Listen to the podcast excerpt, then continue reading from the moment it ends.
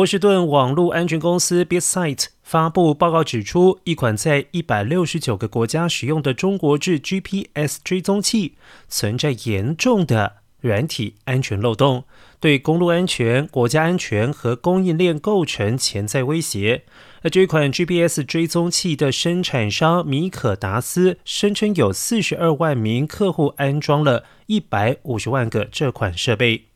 调查人员表示，车辆如果安装了厂商制造的追踪器，可能遭到恶意使用者远程切断行驶中车辆的燃油供应，获得车辆即时位置进行监视，或者透过修改其他数据蓄意破坏车辆运行，让骇客可能可以关闭引擎，并且威胁受害者说，如果不想花钱请人来修车，就要支付加密货币赎金。